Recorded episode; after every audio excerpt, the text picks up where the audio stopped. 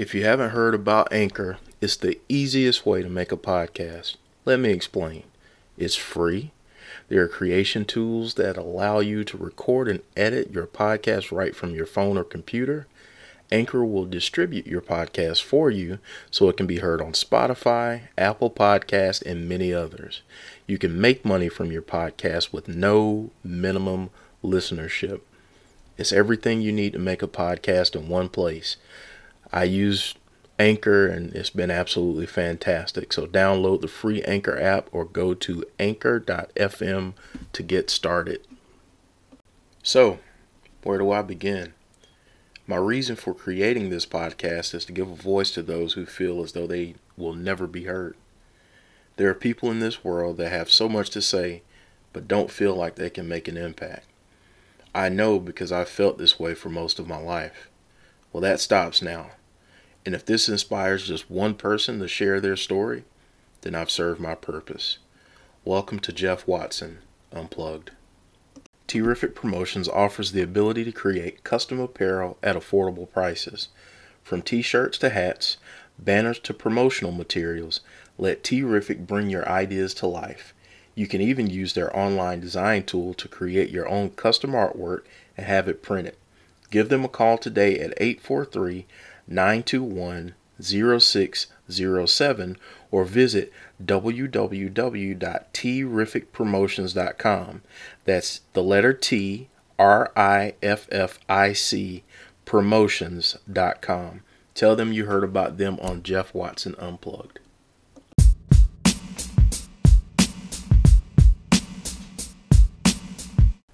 For a kid that grew up with a speech impediment, the thought of public speaking has always been a fear of mine. The idea of starting my own podcast was extremely terrifying to me.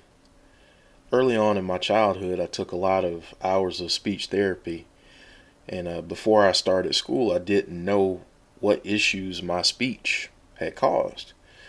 Once I got to school, it was hard for some preschool and kindergarten teachers to understand some things I said. It was sometimes hard making new friends. But after years of therapy and practice at home, I was able to correct some of the issues that once once made me feel ashamed to talk in front of others. That fear still stuck with me though, and I always get extremely nervous speaking in front of large groups. I, I honestly still do. It's terrifying sometimes. But this year I've done a lot of firsts in my life. I was able to broadcast on the radio for the first time covering sports teams in my local area here. It was terrifying and nerve wracking to say the least, but I did it. But before that, I started with a lot of questions before my first broadcast like, what was I going to do? How would I start out?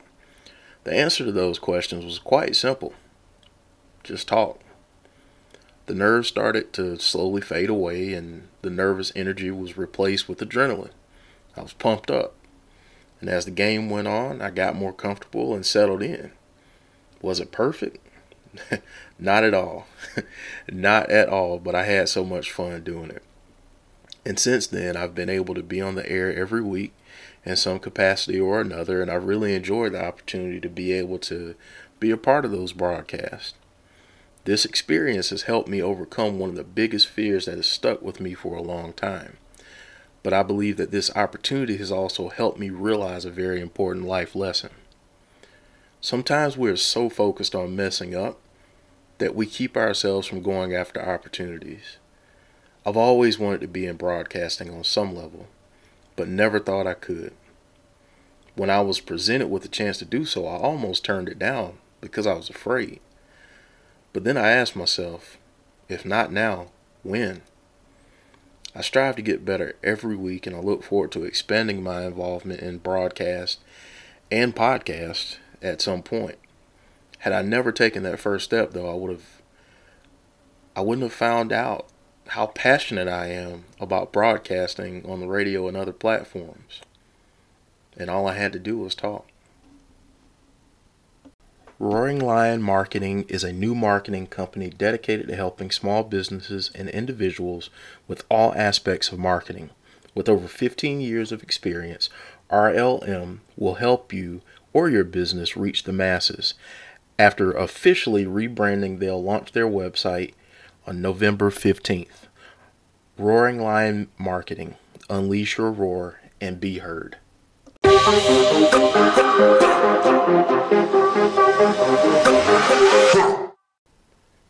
Reason I started this podcast was to begin talking about something else that's really important to me speaking out from mental illness. I was diagnosed with major depressive disorder when I was 21 years old. This happened after my mom passed away from uh, her battle with colon cancer. But to be honest, I should have been diagnosed long before that. Let me get into it. Will we ever question someone for going to the hospital or seeking medical attention for a broken leg? Somehow, seeking medical attention for a mental illness isn't viewed the same way, and there's still a stigma attached to it. Mental illness can be defined as a physical illness of the brain that causes disturbances of thinking, behavior, energy, or emotion that make it difficult to cope with the ordinary demands of life. According to the National Institute of Mental Health, mental illness affects 19% of the adult population, 46% of teenagers, and 13% of children annually. Now I'll go back to share my story. I had a pretty difficult childhood. I grew up in an abusive home when my parents were still married, and even though they, they divorced when I was six, the damage had already been done. My dad at the time honestly had no concept of showing love or affection. He was extremely abusive to my mom and I, and you know, both verbally, emotionally, and and sometimes physically. So as my parents' marriage came to an end, I was made to feel like I was to blame. At one point, my my dad even told me, if you had never been born, maybe we wouldn't have these problems, maybe we'd still be together. That really hurt. The only thing that I developed during this time was a low self esteem and a habit of lying. Having to always answer questions about bruises on my mom or why my dad was never around. I was told by my parents to make up something or they'd give me a story to say. And that's what I did. And that's something I've honestly struggled with for most of my life. Although I've worked through that with the help of great therapy and self discovery, it's right many of the relationships I've had, including my marriage. This, I, I said earlier that this has been a year of first for me. It's also been a year of just absolute torture and pain. I have three kids that I love dearly, and I do still love my wife. But a lot of the issues that I dealt with as a kid come up now. And, you know, I think to myself, I'm not worthy of anybody's love. I'm not good enough. I'm not this or that. And and it's taken me hitting rock bottom and having things happen to really get to the point to learn that I am good enough. I just needed to deal with the problems that I had from my past. And that's what I've been working on and I continue to work on. It's a journey. It's a marathon, not a sprint. But why do I bring this up now? For years, I went on in my life without doing anything about depression. Growing up as a young black man, I was told that depression wasn't real. Black men can't be depressed and that I just needed to get over it. I was constantly asked, What's wrong with you? I was sad, acting recklessly, and turning my back on things that I love, but at no point did anybody say, Maybe it's time to take you to a therapist. Partially because that was so taboo in the 90s and early 2000s. And unfortunately, it still is today. I remember playing football and being pretty good at it. And you know, I remember specifically my 10th grade season, going into my 10th grade season, had a really good spring practice. And, you know, I was a starter on the varsity and, you know, the future was pretty bright. And I had so much success during that spring practice that it scared me. And I had a, a injury to my knee, but it wasn't significant enough to miss time. Well, that injury became significant enough to miss time in my mind, and I truly believe that that was the beginning of the end of uh, my college football hopes. Uh, I, I had always wanted to play college football, but that time in my life, I was really down, really depressed, didn't know who I was, and I gave up on football, and and that's a, a regret that I have. But my point is, there are so many people suffering that never get help because they've been discouraged from doing so. We've had generations of people raised believing that mental illness is a sign of weakness. People, if people are religious or spiritual in any way, people tell you that it's a marker of a lack of faith on your part. And that couldn't be further from the truth. You know, I grew up in a Christian home, went to church all the time. And I would often hear people say, well, if you are struggling with depression, that means that you don't trust God enough. That's just not true. It's got nothing to do with that. Suicide rates are at an all time high. We're seeing an increased number of black men committing suicide. And a lot of that's because they've been told, we've been told, that you can't have feelings, you can't have emotions, you have to hide them, you have to you have to stay away from that part. You can't be vulnerable. And that's a lie. But what can we do about it? We need to make discussing mental illness and resources a part of our daily conversations. We need to have continued outreach in communities that have been programmed to believe that mental illness doesn't apply to them because of cultural teachings. That's one reason I'm using this platform. Maybe my story will help further the narrative that it's okay to not be okay. But how do we get to a healthier place and what can we do to find proper resources? In my life, I've I've attempted suicide 3 times. I've had more suicidal thoughts than I can even keep track of. But what I can say now is that I know what resources are out there for me. I've been seeing a therapist regularly and that's that's honestly saved my life. It's made a huge impact. But honestly, as we look at this at our society, again, the lack of understanding, education, and fear surrounding these illnesses often leads to generalizations. But I want to offer a few ways that people can maybe understand mental illness a little more and remove the stigma still attached to it.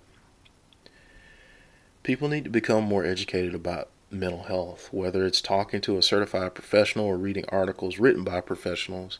Becoming more educated on mental health can help with a person's struggle with mental illness or allow an opportunity to support one someone who does.